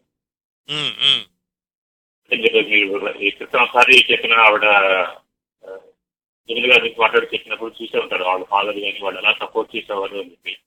అవునండి గారికి కూడా అదే సపోర్ట్ సిస్టమ్ ఉంటే ఒకసారి కూడా మనం ఆవిడ ఎక్కడ చూస్తూ ఉండేవాళ్ళం అనుకుంటే టీవీలోనో లేకపోతే ప్రోగ్రామ్స్లో అవును అవును. బాగా చెప్పారండి. చక్కటి చక్కటి విశ్లేషణ. చాలా మంచి విషయాలు చెప్పారు శ్రీనివాస్ గారు. ఓకే. థ్యాంక్ యూ శ్రీనివాస్ గారు. థ్యాంక్స్ ఫర్ కాలింగ్ సో వాళ్ళ పెదనాన్నగారు సొంతంగా నాట్య కళా పరిషత్ పెట్టారు. ఆయనకి ఏంటంటే వేరే వాళ్ళతోటి వేయించడం వాళ్ళ దగ్గరికి వెళ్ళి డబ్బులు అడగడం అలా ఎందుకు? మనమే పెట్టుకుంటే ఆ డబ్బులేవో మనకే ఉంటుంది కదా సంపాదన మనకే ఉంటుంది కదా అని ఒక ఆలోచన ఉండుండొచ్చు ఆయనకు కూడాను. దాంతో ఆయన పెట్టారు. అయితే మరి అందరినీ సమకూర్చడం ఈ టైంకి వేయించడం వాళ్ళకి టికెట్లు అమ్మడం ఇలాంటివన్నీ అంత తేలికైన పని కాదు కదా. ఎలాగో లాగించారు. ఒకటి రెండు కొంచెం కష్టపడ్డారు కానీ ఒక పది పదకొండు ప్రదర్శనల వరకు ఇవ్వగలిగారు. ఈ వీళ్ళ పెదనాన్నగారు. ఆయన సొంత బ్యానర్ మీద అన్నమాట. అలా ఇస్తున్నప్పుడు ఒక ఆసక్తికరమైనటువంటి సంఘటన జరిగింది ఒక ఊళ్ళో. ఇది మనం జమున గారి గురించి మాట్లాడుకుంటున్నప్పుడు చెప్పుకున్నాం. దుగ్గిరాల వాళ్ళ దుగ్గిరాల అనుకున్నాం కదా? ఇలా వీళ్ళు దసరాకి దీపావళికి ఇలాగా ప్రదర్శనలు ఇస్తూ ఉండేవాళ్ళు. ఒకసారి ప్రదర్శన ఇవ్వడానికి దుగ్గిరాలు వెళ్ళినప్పుడు వాళ్ళ పెదనాన్నగారి ట్రూపులో సావిత్రి గారు వీళ్ళందరికీ కూడా వాళ్ళ ఊళ్ళో హెడ్ మాస్టర్ ఇంట్లో విడిది అరేంజ్ చేశారు. అక్కడంతా బాగానే ఉంది కానీ స్నానం చేయడానికి అక్కడ ఇబ్బందిగా ఉందని వాళ్ళు ఆ ఊళ్ళో ఇంకెక్కడికైనా వెళదాం అనుకుంటే ఇదిగో ఈ ఊళ్ళో ఇంకొక చలాకి అయిన అమ్మాయి ఉంది ఆ అమ్మాయి కూడా డాన్సులు బాగా వేస్తుందని జమున గారింటికి పంపించారు వీళ్ళని. కాస్త స్నానాలు చేసుకోవడానికి కాస్త విశ్రాంతి తీసుకోవడానికని. అప్పటికి ఇద్దరూ సినిమాల్లో లేరు. సావిత్రి మాత్రం స్టేజ్ మీద నాటకాలు వేస్తున్నారు నృత్యాలు చేస్తున్నారు. ఇంకా జమున స్కూల్లోనే ఉన్నారు చిన్నపిల్ల. ఆవిడేదో స్కూల్లో మాత్రం నాటకాల్లో వేషాలు వేస్తున్నారు. అలాంటి దశలో వీళ్ళిద్దరూ కలుసుకున్నారు దుగ్గిరాల్లో మొట్టమొదటిసారిగా. ఆ తర్వాత కొన్ని సంవత్సరాలకి సావిత్రి ముందుగా సినీ రంగ ప్రవేశం చేయడం ఆ తర్వాత జమున కొంచెం ఆలస్యంగా వెళ్ళడం ఆ తర్వాత సావిత్రి గారు గుర్తు పెట్టుకుని జమున అంటే ఆవిడ కబురు చేసి దుగ్గిరాల జమున నువ్వేనా? అలా ఆ రోజు మీ ఇంటికి వచ్చి మీ ఇంట్లో మేము విశ్రాంతి తీసుకున్నాం కదా అని గుర్తు పెట్టుకుని పిలిచారు. అంత అంత చాలా ఆత్మీయంగా ఉండేది ఆవిడ. అప్పటికే ఆవిడ మంచి పేరులో ఉన్న నటీమణి. అలాంటి ఆవిడ గుర్తు పెట్టుకుని నన్ను పిలిచి ఇంటికి పిలిచి ఇలా పరిచయం చేసుకోవడం అనేది నాకు చాలా ఆశ్చర్యం వేసింది అని చెప్పి జమున గారు తన ఆత్మకథలో రాసుకున్నారు. అది ఒక సన్నివేశం. ఎప్పుడు వీళ్ళ పెదనాన్న గారితో నాటకాలు వేస్తున్నప్పుడు. ఇంకోటి ఏమిటంటే ఈ నాటకాలు వేసే రోజుల్లో పంతొమ్మిది వందల నలభై ఎనిమిది నెమ్మది నెమ్మదిగా వస్తున్నాం. ఆవిడ సినీ రంగ ప్రవేశం రోజులకు వస్తున్నాం. పంతొమ్మిది వందల నలభై ఎనిమిది అంటే ఈవిడికి పదమూడు సంవత్సరాల వయసు ఉంటుంది. అప్పట్లో ఒక బ్రహ్మాండమైన సినిమా విడుదలైందండి. దాని పేరు బాలరాజు. అప్పట్లో ఉన్న రికార్డులందరినీ చిందరవందర చేసిందట నాగేశ్వరరావు గారు. హీరో ఎస్వర్ లక్ష్మి గారు హీరోయిన్గా వేసినటువంటి ఆ బాలరాజు సినిమా. ఆ సినిమాలో ఒక పాట ఉంది. తీయని వెన్నెల రేయి అని. ఆ పాట సావిత్రి గారికి బాగా ఇష్టమైంది. సినిమాలు కూడా చూస్తూ ఉండేది. ఎలాగో నాటకాలు వేయడం డాన్సులు వేయడం ఉంది కదా సినిమాలు కూడా చూస్తూ ఉండేది చిన్నపిల్లగా ఉన్నప్పుడే. ఆవిడికి ఆ పాట అంటే బాగా ఇష్టపడి ఆ పాటకి డాన్స్ చేయడం మొదలు పెట్టారు ఆవిడ. అందుకని స్టేజీ మీద ఎక్కడికి వెళ్ళినా కానీ అడిగి చేయించుకునే వాళ్ళట ఆ పాట చేయాలి అని. అంజలిదేవి గారు అభినయించారనమాట బాలరాజు సినిమాలోను. ఆ ఎక్కడికి వెళ్ళినా కానీ అంజలిదేవి గారు సినిమాలో చేసినటువంటి ఆ పాటని స్టేజ్ మీద చేయమని సావిత్రి గారిని అడిగి మరీ చేయించుకుంటూ ఉండేవాళ్ళట ప్రేక్షకులు. అంతా పేరు తెచ్చుకున్నారు. ఆ సినిమా డాన్స్ కూడా. ఇలా జరుగుతూ ఉండగా ఏమైందంటే ఈ బాలరాజు సినిమా బ్రహ్మాండంగా ఆడిందని చెప్పుకున్నాం కదా. ఆ బాలరాజు సినిమా శత దినోత్సవం పంతొమ్మిది వందల నలభై ఎనిమిదిలోనే విజయవాడలో జరిగింది. జైన్ టాకీస్లో ఆ శత దినోత్సవం జరిగినప్పుడు నాగేశ్వరరావు గారు ఆ అప్పట్లో యువతరానికి అందటికీ కలల దైవం అన్నమాట. ఆయన ఒక రాజకుమారుడిలాగా అయ్యాడు ఆ బాలరాజు సినిమా తర్వాత. సరే శతదినోత్సవం జరుగుతున్నప్పుడు నాగేశ్వరరావు ఎస్ వరలక్ష్మి వీళ్ళందరూ వచ్చారు. వస్తుంటే చూడ్డానికి జనాలందరూ తోసుకుంటున్నారు. సావిత్రి చిన్నపిల్ల పదమూడు సంవత్సరాల వయసు ఉంటుంది. తను కూడా చూద్దామని ఆ జనాల్లో తోసుకుంటూ ముందుకి వెళ్ళడం మొదలు పెట్టిందట ఎస్వర్ లక్ష్మిని చూసి సావిత్రి నాగేశ్వరరావు పక్కన ఆహా నాగేశ్వరరావు పక్కన ఉంది అని చాలా అసూయ పడిందట. ఆవిడ ఎంత అదృష్టవంతరాలో నాగేశ్వరరావు పక్కన ఉండ ఉంటోంది అని. ఆ తర్వాత చాలా సంవత్సరాలకి తానే నాగేశ్వరరావు గారితో కలిసి ఎన్నో సినిమాల్లో హీరోయిన్గా చేస్తానని ఆ చిన్నపిల్లకి అనిపి ఎట్టి పరిస్థితుల్లోనూ అనిపించి ఉండదు. జస్ట్ డాన్సులు నేర్చుకుంటోంది. నాగేశ్వరరావు గారిని చూడాలన్న పిచ్చి అభిమానంతో జనాలను తోసుకుని ముందుకెళ్ళింది. నాగేశ్వరరావు గారు కారు ఎక్కబోతున్నారట ఆహా చూశాను కదా నాగేశ్వరరావు గారిని అనుకుంటూ ఉండగా చుట్టుపక్కల వాళ్ళందరూ తోసేశారు. చిన్నపిల్ల కదా తోసేస్తే పక్కనే వెళ్ళి మురుగుంట్లో పడిందట. మురుగుంట్లో నుంచి లేచాక ఇంకా మళ్ళా ముందుకెళ్ళి నాగేశ్వరరావు గారిని చూద్దాం అనుకుని ఇంకా ఏ మొహం పెట్టుకుని వెళ్ళను ఈ ఈ బట్టలతోటి మురికి బట్టలతోటి బురద బట్టలతోటనే ఆవిడ వెనక్కి వెళ్ళిపోయారు.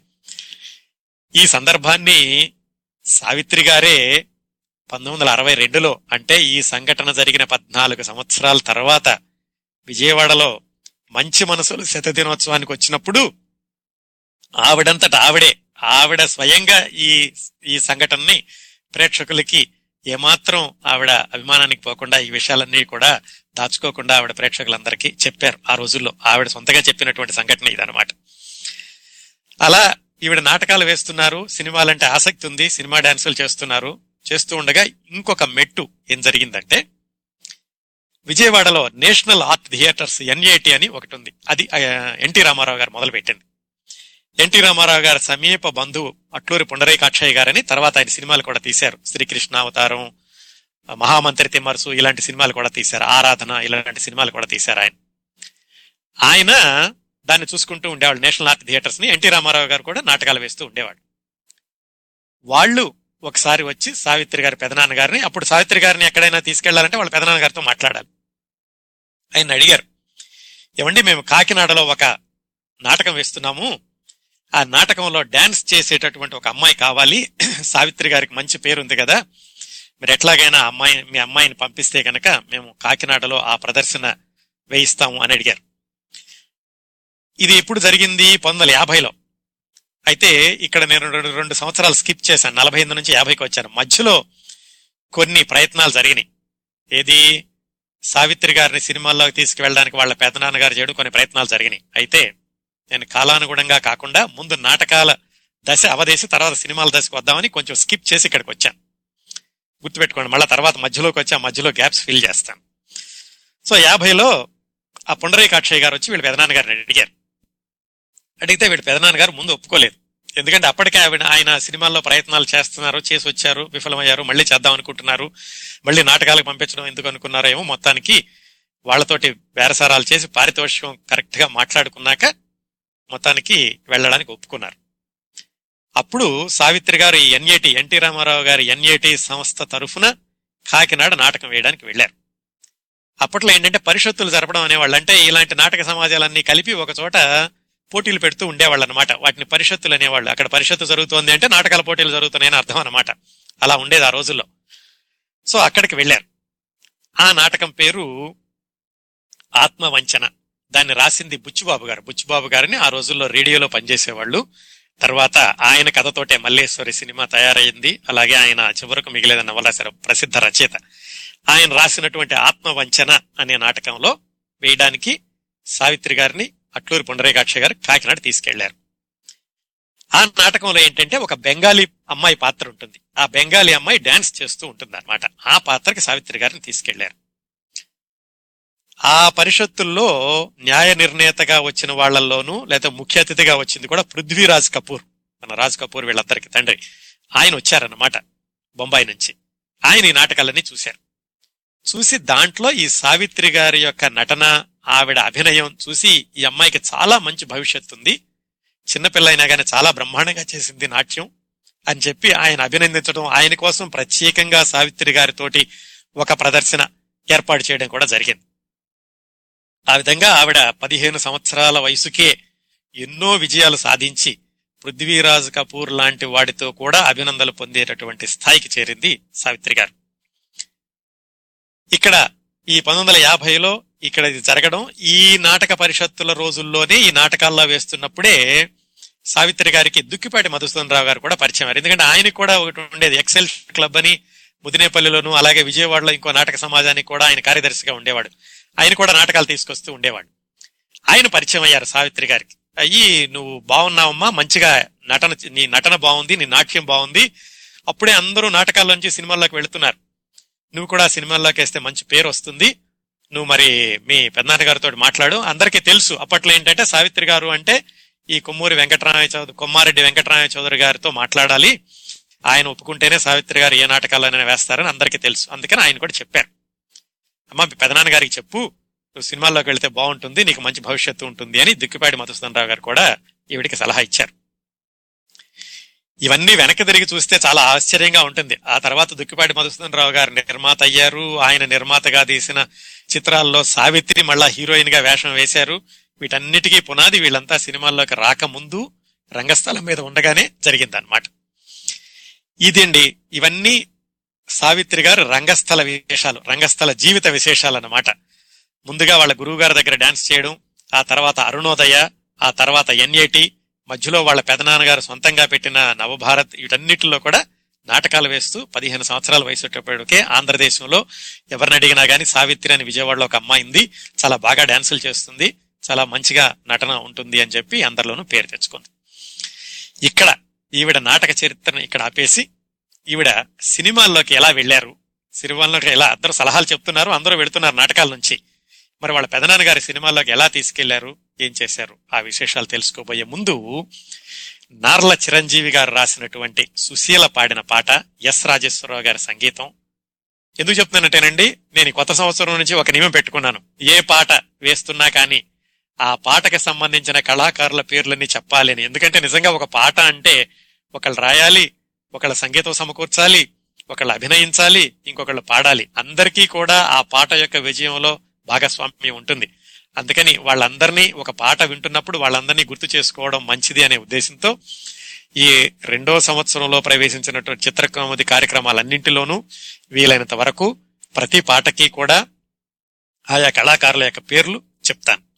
సో ఇప్పుడు మనం వినబోయేది ఆరాధన సినిమాలో నర్ల చిరంజీవి గారు రాసింది సుశీల గారు పాడింది ఎస్ రాజేశ్వరరావు గారి సంగీతం. ఇది అయ్యాక సావిత్రి గారి సినీ రంగ ప్రవేశం ఎలా జరిగిందో తెలుసుకుందాం.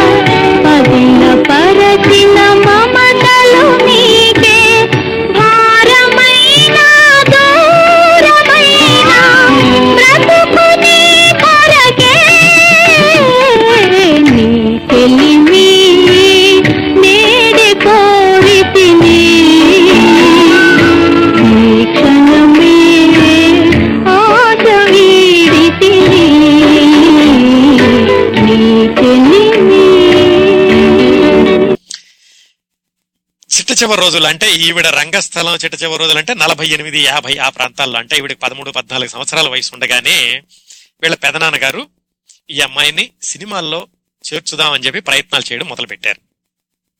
చెప్పుకున్నాం కదా ఆయన కేవలం కారు డ్రైవరు. మరి ఆయన మద్రాసు వెళ్ళి అమ్మాయిని తీసుకెళ్ళి సినిమాల్లో ప్రయత్నాలు చేయాలంటే ఆయనకి ఏదైనా ఆధారం కావాలి ఎవరైనా ఉండాలి కదా. ఆయన ఏం చేశారంటే ఆయన యజమాని మానికొండ చెప్పుకున్నాం కదా ఆయన పేరు గోగినేని వెంకట సుబ్బయ్య నాయుడు అని ఆయన దగ్గరికి వెళ్ళి అడిగారు. ఏమండి ఇలాగా ఆయన పెద్ద అబ్బాయి అని కూడా అంటుండేవాళ్ళు పెద్ద అబ్బాయి చిన్న అబ్బాయి అంటుండేవాళ్ళు వాళ్ళ అన్నదమ్ముల్ని. ఆయన దగ్గరికి వెళ్ళి చెప్పాడు ఏమండి ఇలా మా అమ్మాయిని సినిమాల్లోకి తీసుకెళ్దాం అనుకుంటున్నాను తీసిన సినిమాల్లో జాయిన్ చేస్తే బాగుంటుందని నాటకాల్లో పేరు తెచ్చుకుంది కదా అంటే ఆయన చెప్పారు. నువ్వు ఒకసారి వెళ్ళొస్తే సరిపోదు నువ్వు అక్కడ ఉండి ప్రయత్నాలు చేయాలి కొన్ని రోజులు.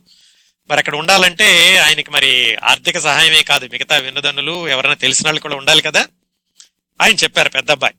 పెద్ద అబ్బాయి గారు ఏం చెప్పారంటే నువ్వు పని చెయ్యి నాకు ఎలాగో సినిమాల్లో తెలిసిన వాళ్ళు ఉన్నారు మన గెస్ట్ హౌస్ కూడా ఉంది నువ్వు వెళ్ళినప్పుడు ఆ గెస్ట్ హౌస్లో ఉండు మీ అమ్మాయిని తీసుకుని అలాగే సినిమాల్లో తెలిసిన వాళ్ళకి నేను ఉత్తరాలు రాసిస్తాను రికమెండేషన్ లెటర్స్ అని చెప్పారు.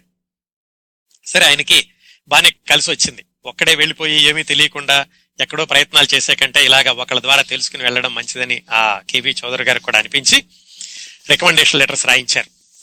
ఈలోగా ఈ వెళ్ళే ప్రయత్నాల్లో సావిత్రి మాట్లాడుకున్నటువంటి కాంట్రాక్ట్ నాటకాలన్నీ అవజేసి మొత్తానికి పంతొమ్మిది వందల నలభై ఎనిమిదిలో మొట్టమొదటిసారిగా ఆయన సావిత్రి గారిని తీసుకుని మద్రాసు వెళ్ళారు. సావిత్రి గారి అమ్మగారు కూడా వెళ్ళారు వాళ్ళతో పాటుగా సుభద్రమ్మ గారు.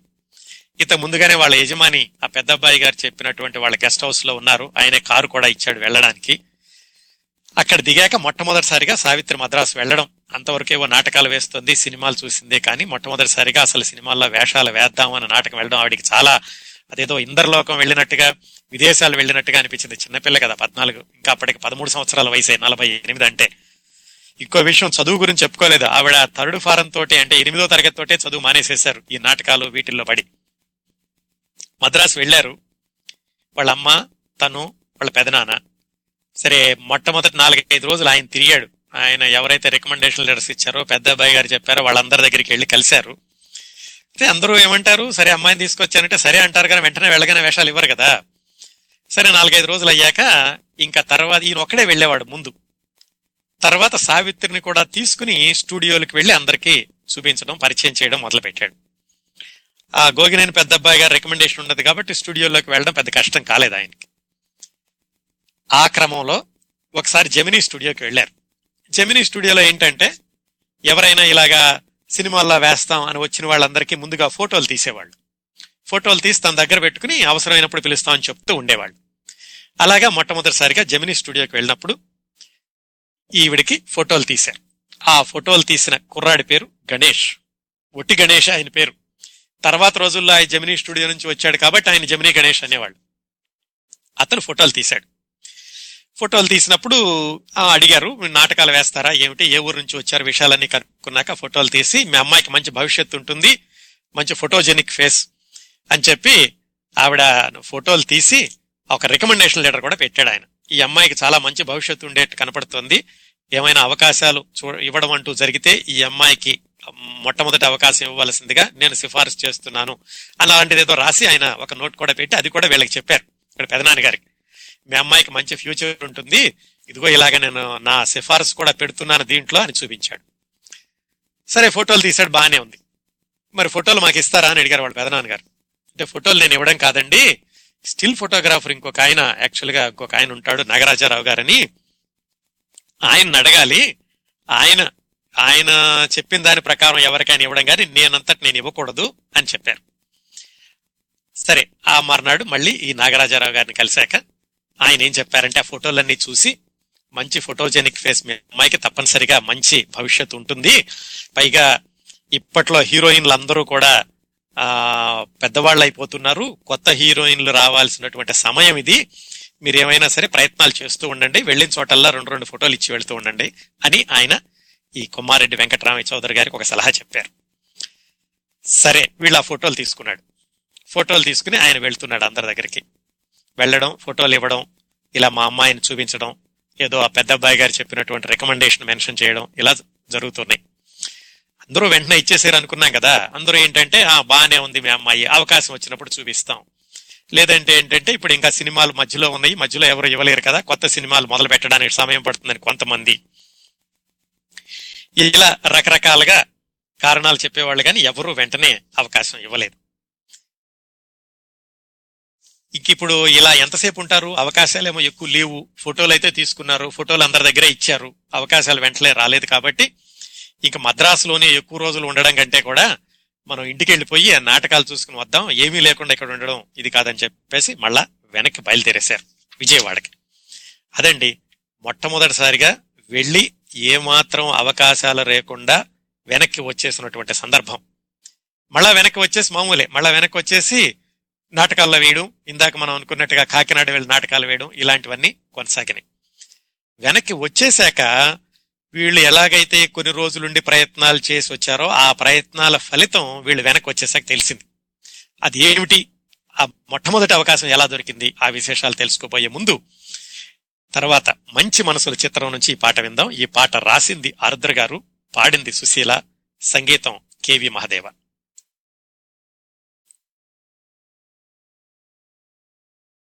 কই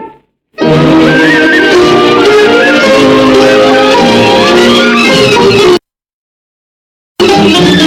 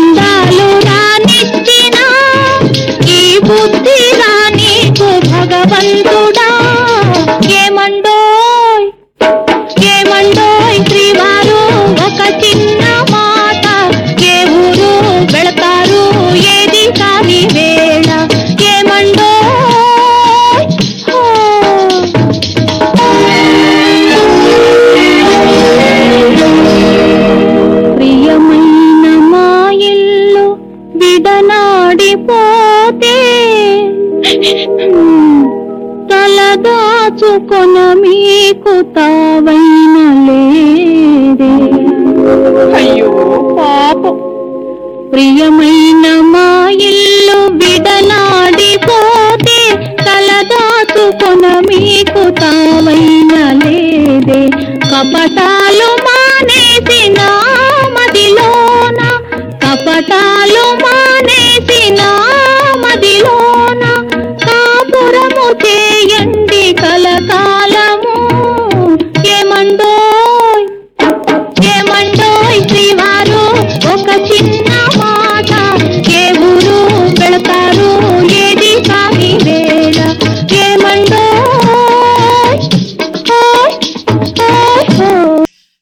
నిజంగా ఆవిడకి సినిమాల్లో నటించేటటువంటి అవకాశం ఎవరైనా ఒకళ్ళు రండి మేము సినిమాల్లో వేషం ఇస్తాము అని చెప్పింది ఎప్పుడంటే పంతొమ్మిది వందల నలభై తొమ్మిదిలో. అంటే అప్పటికి ఆవిడ ఇంకా నాటకాల్లో వేషాలు వేస్తున్నారు. ఒకసారి వెళ్ళొచ్చారు.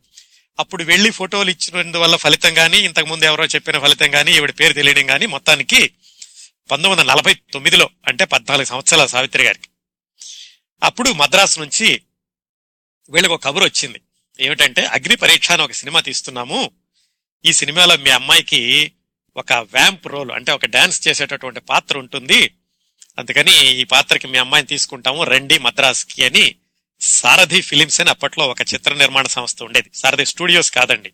సారథి ఫిలిమ్స్ అని ఒకటి ఉండేది. స్టూడియోస్ కట్టక ముందు సారథి ఫిలిమ్స్ అనే పేరుతోటి రైతు బిడ్డ మా రోజులు మారాయి ఇలాంటి సినిమాలన్నీ తీశారు. వాళ్ళు కబుర్ చేశారు.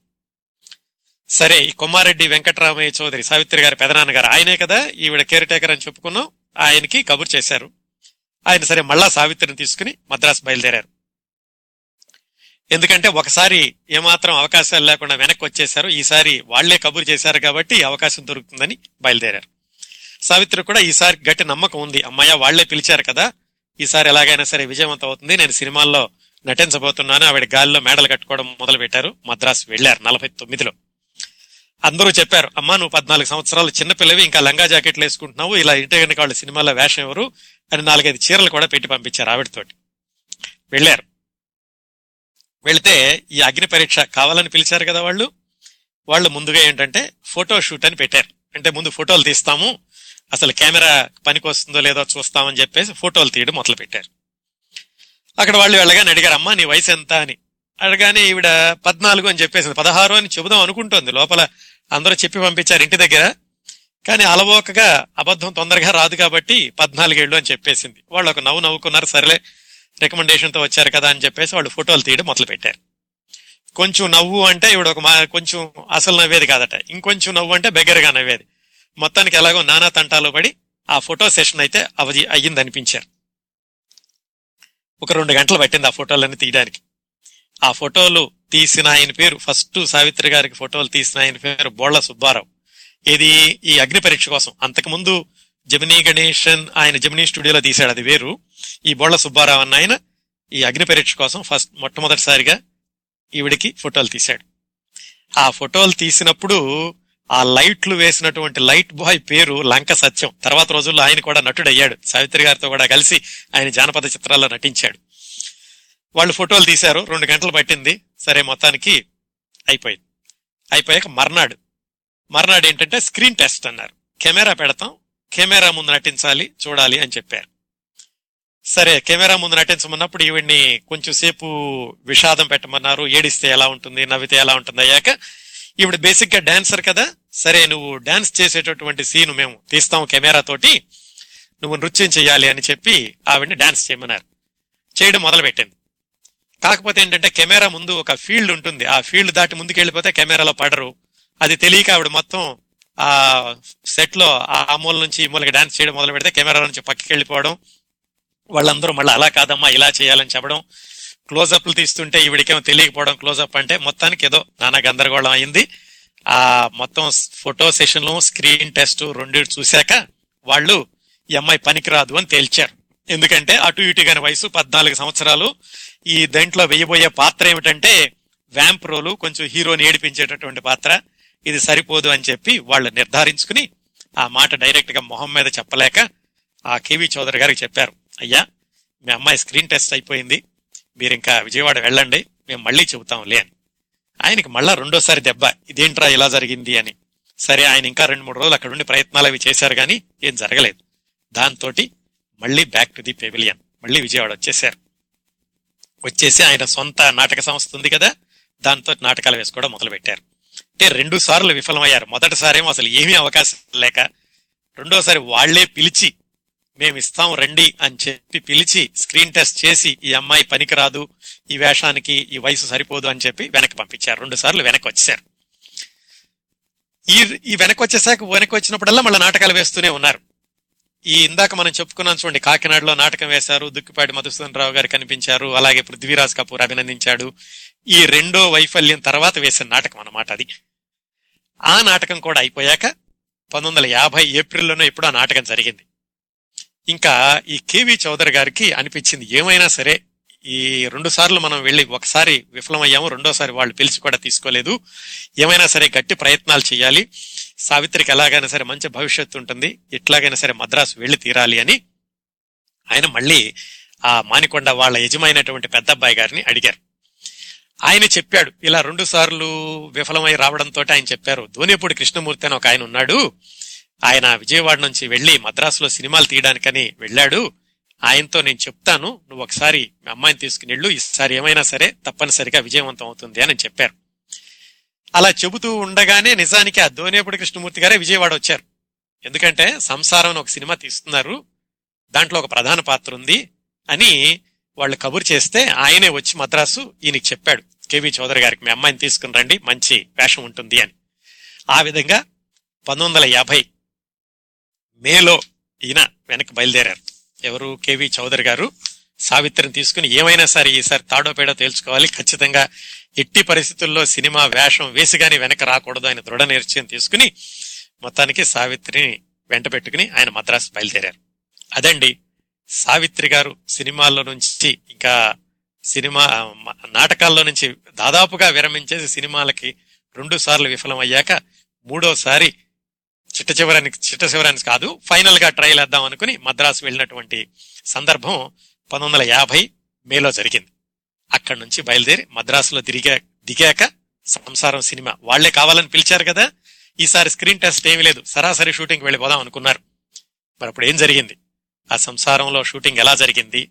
అది అది కూడా పూర్తిగా విజయవంతంగా జరిగిందా లేదా? ఆ తర్వాత ఆవిడికి సావిత్రి గారికి నిజమైన బ్రేక్ ఎలా వచ్చింది? సినిమాలో ఎలా పైకొచ్చారు?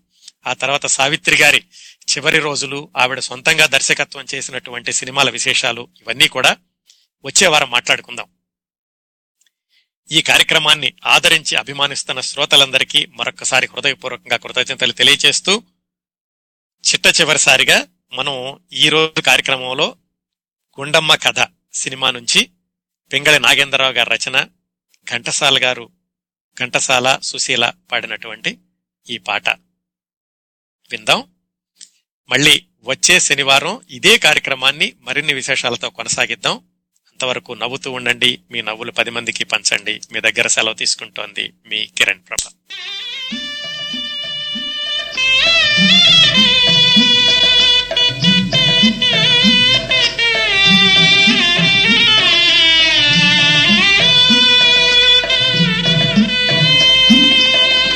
అలిగిన వేళనే చూడాలి.